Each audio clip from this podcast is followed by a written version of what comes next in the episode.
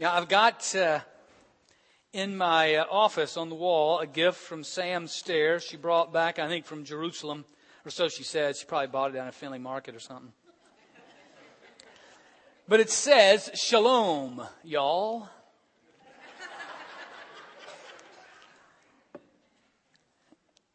And what a, a great illustration of how today we use that term almost sort of like, how are you? You know, how are, how are you doing? But in the, the, the fullness of, of, the meaning of shalom, it really means to be whole, to be complete, to be all that we were created to be. You know, that, that, to be hand in glove. You know, that when a, a hammer is driving a nail and it hits it just square in or when you're on the court and you're just in the zone. You know, it's just the sweet spot. That's what shalom is, to be all that we were created to be. The, uh, to be unencumbered in our relationships with God, with ourself, with others, and with all of creation. That's what we're, we're going to be exploring these next three weeks. That, that, that shalom that God created for us to experience in the beginning. That fulfillment, that satisfaction that comes from residing in His presence. That is shalom. That's what's behind the exhibit uh, presence that you walked through in the atrium and that you enjoyed. The, the presence of God's healing power, that all healing is in God's presence. That shalom happens when we are perfectly in His presence. Now, we had to break it up somehow in the next three weeks to talk about healing, to talk about being restored, rescued to that shalom that we were created to enjoy and experience. And so we took the old body, mind, and soul uh, division, understanding of humanity. Not to uh, make a scientific statement, but just to break it up into three pieces. Otherwise, we'd be here longer than we're going to be here already as it is, just to talk about the healing of our body. What does shalom mean when it relates to our physical body? Our passage this morning is in Mark chapter 5, starting with verse 21, where we will experience shalom in the physical body as individuals recognize the presence of God. They pursue the presence of God in their midst. I invite you to turn there. It's uh, 816 your Pew Bible, or it'll be on the screen. Mark 5, verse 21. Let's pray together. Gracious God, we seek, we desire your shalom, the fullness of your presence in our lives. Forgive us if we're here for anything less. Forgive us if we come just to fulfill an obligation or just maybe to get a twinge of feeling good about ourselves or for any other myriad of reasons. We come because we know we were created for something beautiful, fulfilling, complete, and we know that we're not there. And so we seek you. Bring your shalom in each of our lives. Speak to us the word we each of us need to hear from you so that indeed in our bodies we might be healed. Jesus, we pray. Amen. Hear the word of the Lord. Mark chapter 4, starting verse 21. When Jesus had crossed again in the boat to the other side, a great crowd gathered around him, and he was by the sea. Then one of the leaders of the synagogue named Jairus came, and when he saw him, fell at his feet and begged him repeatedly, My little daughter is at the point of death. Come and lay your hands on her so that she may be made well and live. So he went with him. And a large crowd followed him and pressed in on him. Now there was a woman who'd been suffering from hemorrhages for 12 years. She had endured much under many physicians and had spent all that she had. And she was no better, but rather grew worse. She had heard about Jesus and came up behind him in the crowd and touched his cloak. For she said, If I but touch his clothes, I will be made well.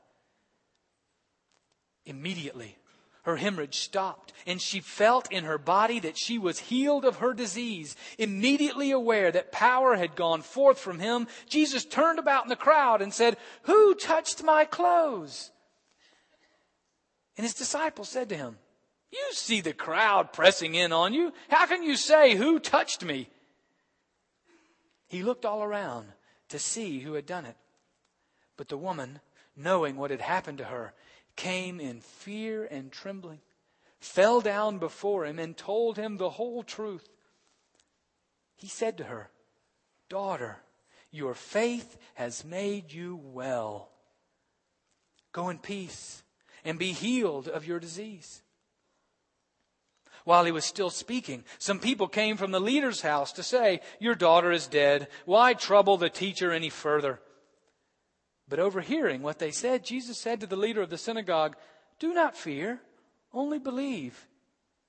He allowed no one to follow him except Peter, James, and John, the brother of James. When they came to the house of the leader of the synagogue, he saw a commotion, people weeping and wailing loudly.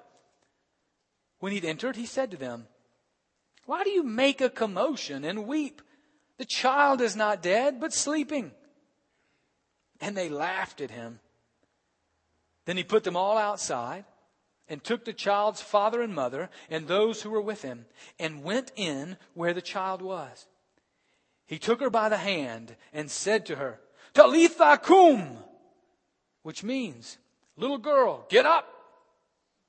And immediately the girl got up and began to walk about. She was 12 years of age.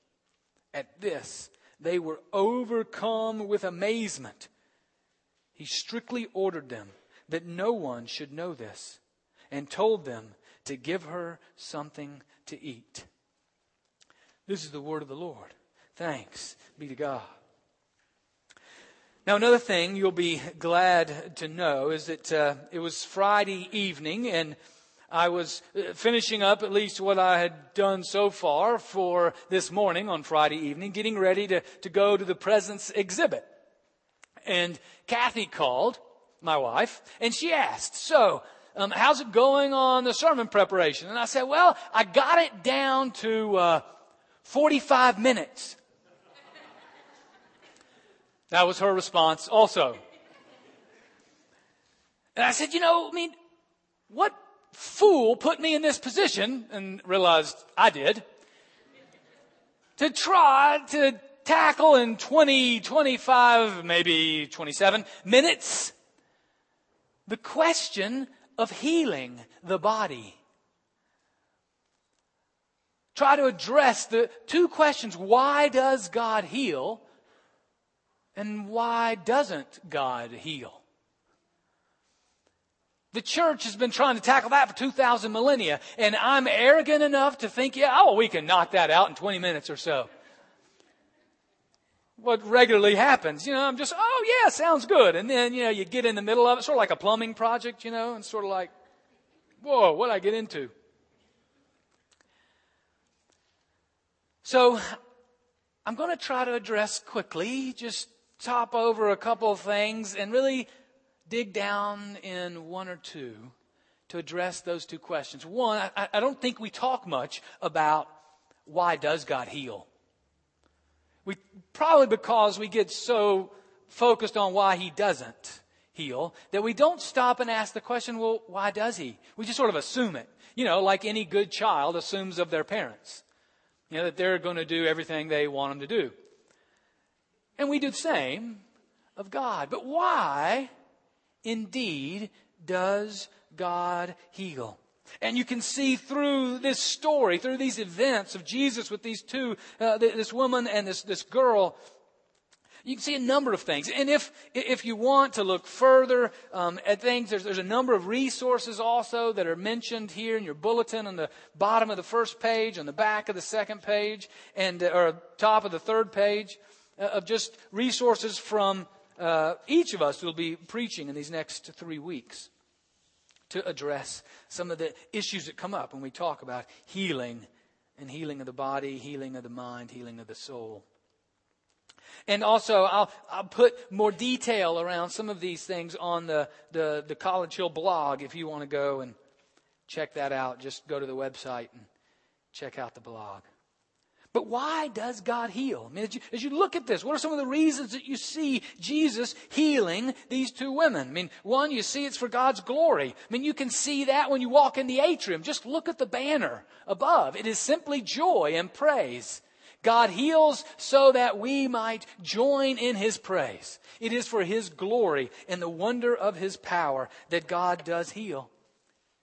It is compassion for our pain. You see it in, in Jesus here. He, he, hears the cry and he acts. He enters into our pain. It, it is an opportunity for God simply to demonstrate his power to the world around. And what happens with Jesus here and the, and the amazement being even out of their mind, we're told, the people that see him heal the girl.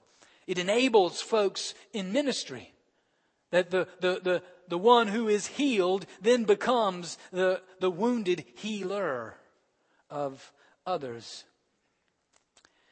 It is also God pursuing what he is at work doing the shalom of all of creation.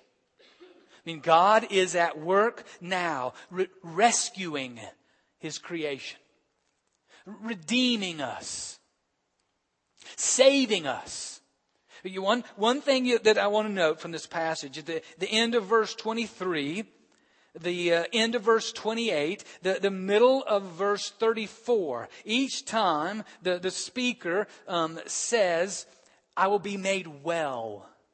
Uses the word well. I have been made well. You could just as easily insert there shalom. Because the Greek word that is used there is the same word we translate saved. Sozo. In, in Jesus' mind, in the ministry of Jesus, salvation was not just to secure our soul when we go to heaven. Salvation, sozo, entails all of us and entails all of each one of us. And our body is an integral part of who we are. And so to be made well involves our body. Shalom involves our body. Salvation involves our body. God heals because it is the work of God to bring shalom to the whole of creation. And a day will come when He will bring that shalom on all creation. And we wait for that day that Jesus returns. But until then, He gives us pieces and glimpses, and He acts it out in our lives and in the life of creation.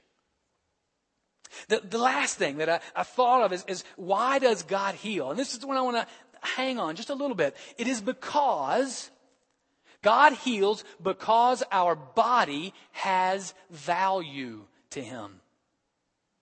Our physical body, go ahead, you know, slap yourself. Know, your body, what, what, your, your flesh and blood has eternal. Don't slap the other. I see that. I said you can slap yourself. Our body has value. It's sort of weird, isn't it? I mean, really, if you just sort of touched yourself for a little bit, it's sort of weird. You don't do it very often, do you? Just to appreciate the gift that God has given you in your body. I don't think we have a very good relationship with our own body.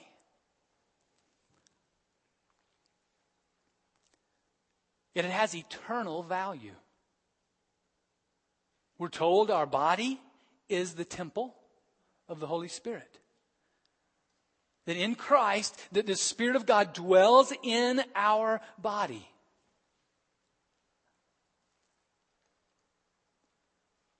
If you recall, Jesus, in his resurrected body, in his glorified body. The, the body that we best understands represents the body we will want, we will have when we see Jesus face to face. Our glorified body. Recall the continuity between his earthly body and his glorified body. Remember Thomas who said, I'm not going to believe until I see the wounds in his hands and in his side. And when Jesus showed up, Thomas fell on his knees because he saw the wounds. There is continuity between our earthly body and our resurrected body.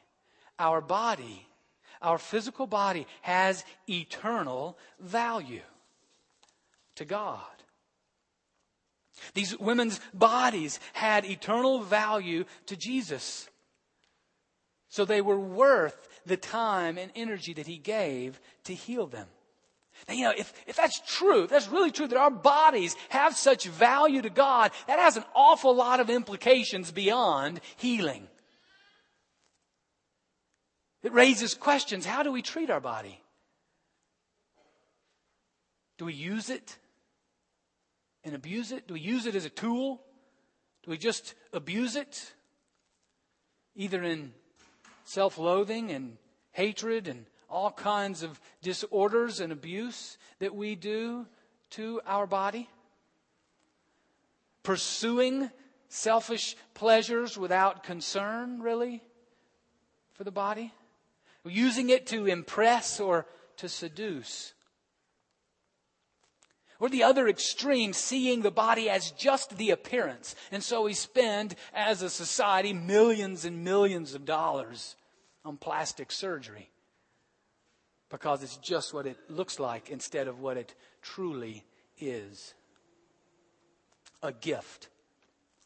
A gift from God.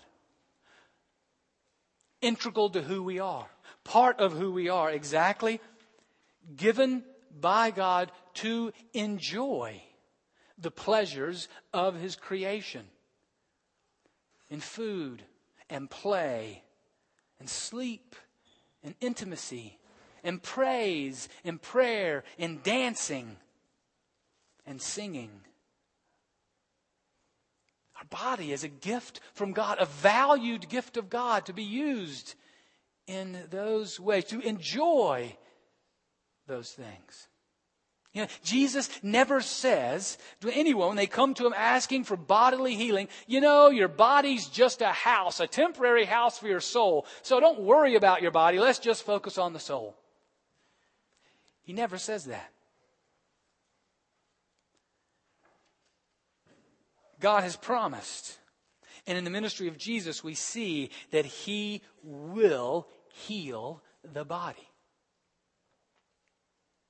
He will heal our bodies. The, the flesh and blood that we are and what, they, what that represents and what that will be in the resurrection. He promises to heal us in our bodies. He loves our bodies. Therefore, He heals them. If I asked who in here has been healed by God, we all would stand. Because it is the work of God to bring healing when we've been cut or when we've been hurt and, and things have mended. That is the work of God. In the, the natural, uh, we might understand it biologically and physiologically, but we recognize that is a gift from God. We have all been healed. But I wonder, in, in this body here, this group here, who has experienced that supernatural healing of God? Who, who would say, I mean, miracles are miracles because they're unique. It's just not every day that a 12 year old is dead and then that night is eating dinner. Just doesn't happen that often. And at times, God promises and God does act to intersect into our worlds in miraculous ways and heal us in ways that are supernatural. And so I'm wondering here, just as a simple testimony to God, by you standing, because God has healed you supernaturally. I, I haven't experienced what I would call supernatural healing, but I'm wondering from you who has?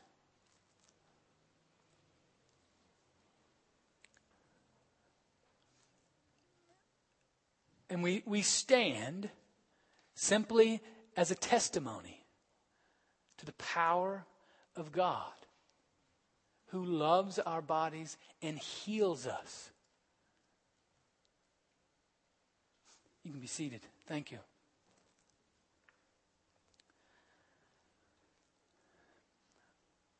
So God loves our bodies and wants them, wants to heal them, wants to uh, enable us to experience all the, that He has and the pleasure that He has created for us to experience, which includes physical pleasure. Well, then it just begs the next question. Well, then why doesn't He heal all the time?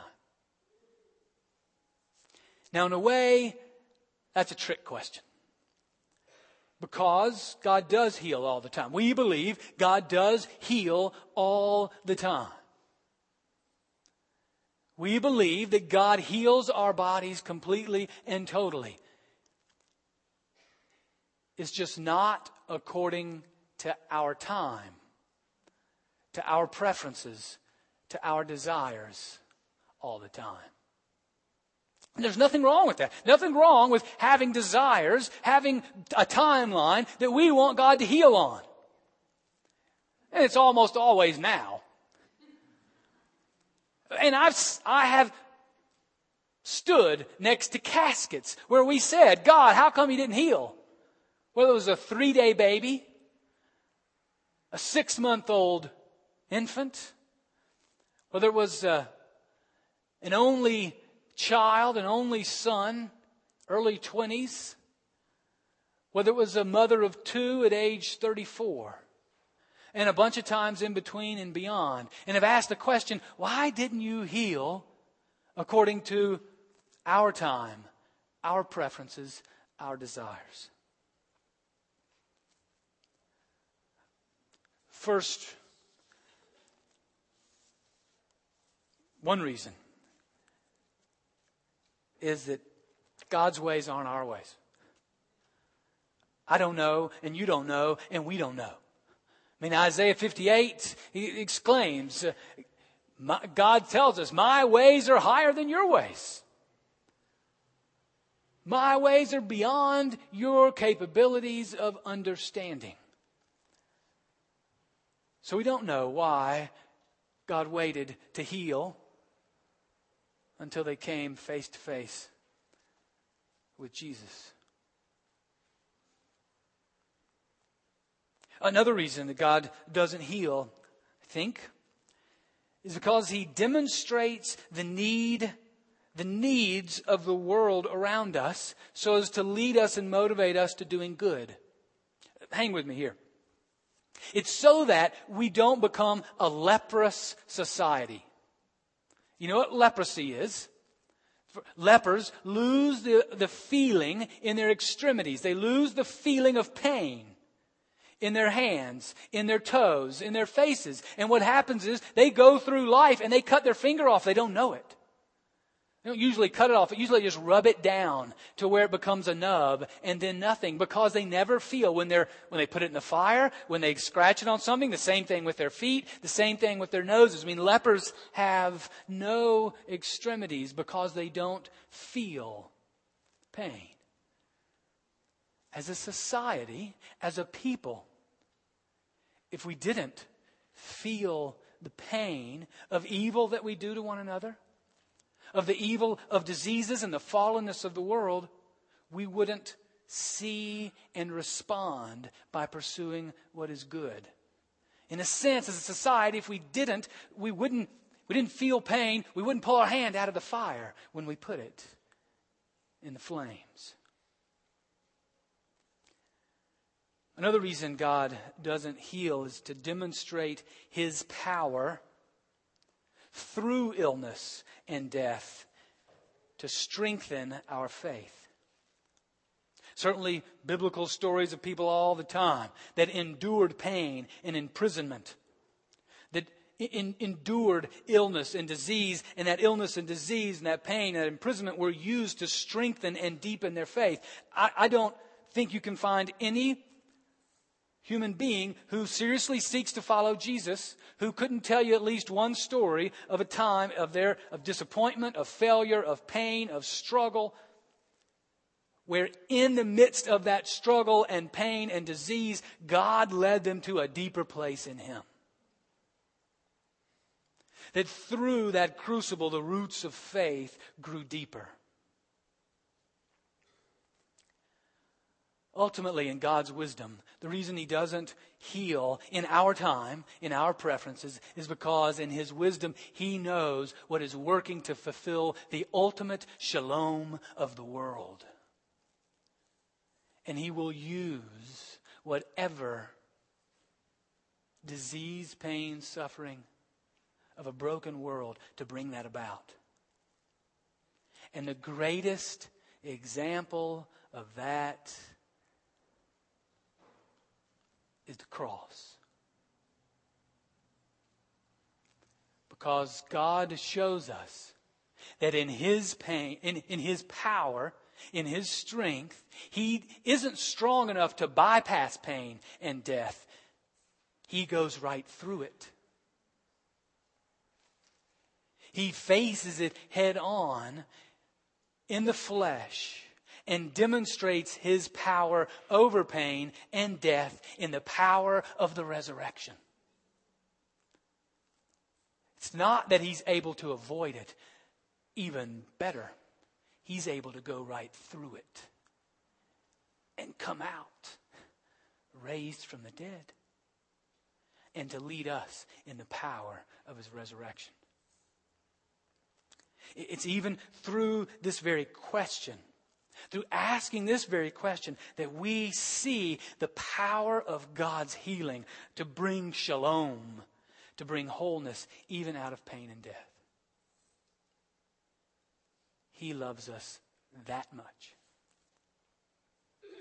You got a couple stories today from the same name but different women. One, Barb Linder, is in your hot off the press where she shares of the, the wholeness, the shalom that God has brought to her through relationship with Father and Alzheimer's. A different Barb Linder, I've asked to share of her story of how God brought healing in death and through it.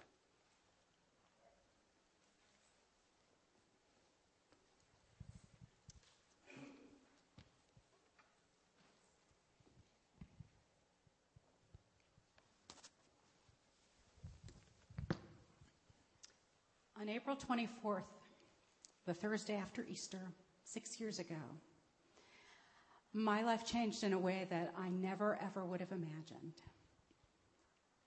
My kind, handsome, funny, smiling, warm, loving, tall husband Mike went to heaven in the blink of an eye from a massive heart attack.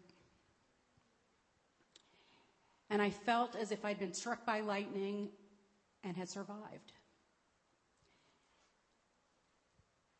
Those days and hours and minutes were the saddest, most difficult days that I can ever imagine, and, and thus far have been the hardest in my whole time on this earth.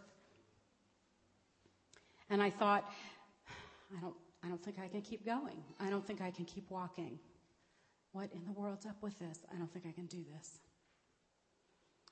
John 14, 18 in the Amplified Version says, I will not leave you as orphans, comfortless, desolate, bereaved, forlorn, helpless. I will come to you.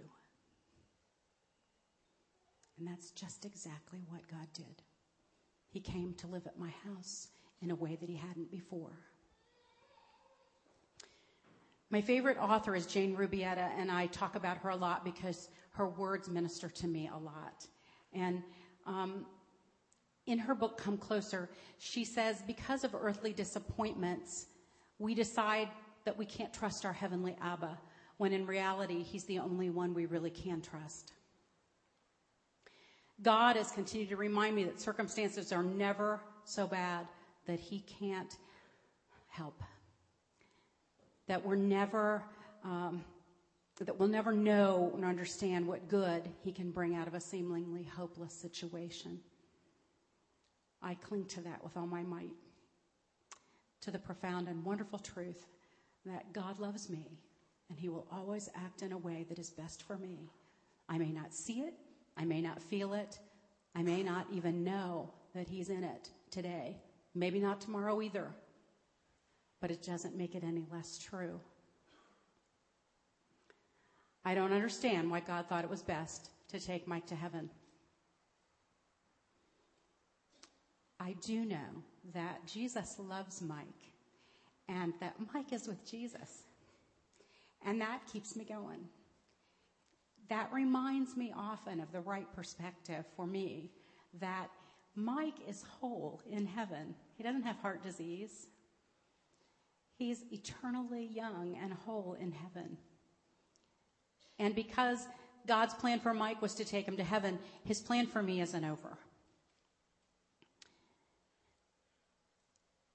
I'm not the same. God has come so close to me that I can't help but praise him. It's, I can't believe that he would do that for me. Who the heck am I? But, he, but he's come so close. And he's continued to whisper in my ear, Mike is with me, and I am with you, Barb. Mike is with me, and I am with you, Barb. Mike is with me, and I am with you, Barb. Will you trust me anyway? So, in order to walk, I keep saying, Yes, Lord. And my constant prayer is that somehow, somehow through this mess that we call life, that God will receive the most glory from my saying, Yes, Lord. It would be wrong for me to continue without telling you a little bit about how funny Mike Linder was. He was a squirrely guy who made us laugh a lot, and he said funny things. And so part of my healing is that God uses humor oftentimes to kind of flash something through my brain about if Mike could see what I was doing right now, what would he be saying to Jesus? and one time, shortly after Mike went to heaven, I heard his voice almost as clear as a bell in my kitchen, and he was saying, Oh, you gotta send me back. You gotta send me back. She's got tools in her hands and she's under the sink. Or, how much longer do I have before she gets here and has to tell me every detail that I've missed? And sometimes I get really jealous because Mike didn't ever want to turn 50 and he went to heaven at 49. And I'm here still having birthdays. And he is glorious and cuter than he was here in heaven. And that upsets me.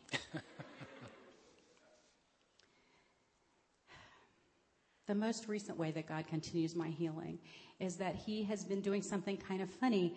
He's been singing me to sleep and waking me with a song. And I don't mean, you know, a song that I heard on the radio before I went to bed or a song that I'm going to get ready to sing on Sunday morning. But instead, it's been a song that will minister to me, whatever it may be, something about his love, something about trust, something about healing. And the last conscious thought that I have before sleep are the words to whatever that song is. And the first conscious thought that I have in the morning is that song or another song. And the way that that heals me and ministers to me is because God knows how I'm wired and He knows that I would relate to song lyrics. And He lets me know time and time and time again that He's in my details, that He cares about my details. I want to close with reading Psalm 57, because um, God continues to use it to bless me. He's encouraged me with it. He's healed my heart. You know, Mike's heart is healed in heaven, but my heart is being healed here on earth. Hear the words of the Lord. Be merciful to me, O God, be merciful to me. For in thee my soul takes refuge. In the shadow of thy wings I will take refuge till the storms of destruction pass by. I cry to God Most High, to God who fulfills his purpose for me. He will send from heaven and save me. He will put to shame those who trample upon me. God will send forth his steadfast love and his faithfulness. I lie in the midst of lions that greedily devour the sons of men. Their teeth are spears and arrows, their tongues sharp swords. Be exalted, O God, above the heavens. Let thy glory be over all the earth. They set a net for my steps. My soul was bowed down. They dug a pit in my way, but they have fallen into it themselves. My heart is steadfast, O God. My heart is steadfast. I will sing and make melody. Awake, my soul. Awake, O harp and lyre. I will awake the dawn. I will give thanks to thee, O Lord, among the peoples. I will sing praises to thee among the nations. For thy steadfast love is great to the heavens, thy faithfulness to the clouds. Be exalted, O God, above the heavens. Let thy glory be over all the earth. Amen. Amen. Thanks, Barb.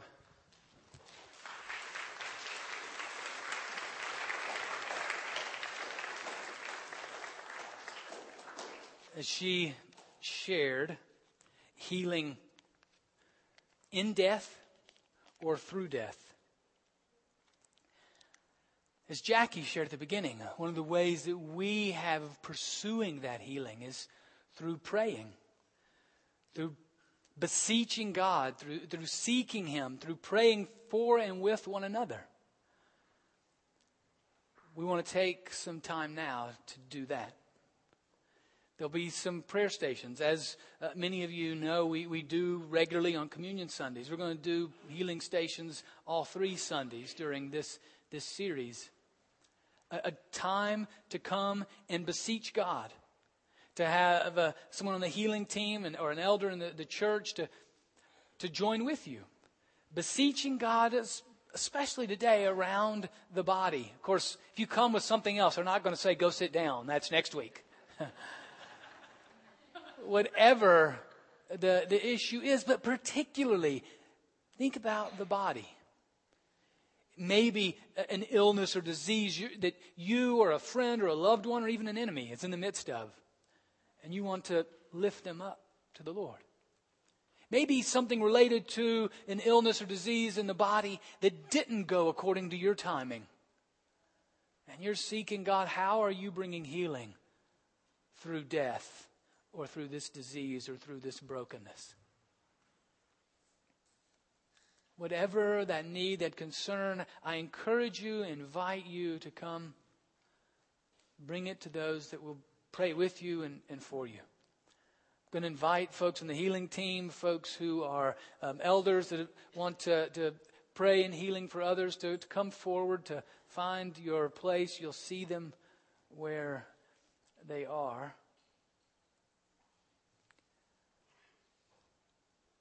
As they come forward. Uh, Brian will also play on the piano for a season as the, the Spirit so leads and moves. God loves your body. God loves the body that He has created for each of us. He wants it to be whole, to enjoy the fullness, the shalom of His creation. Where it's broken, Let's seek his healing.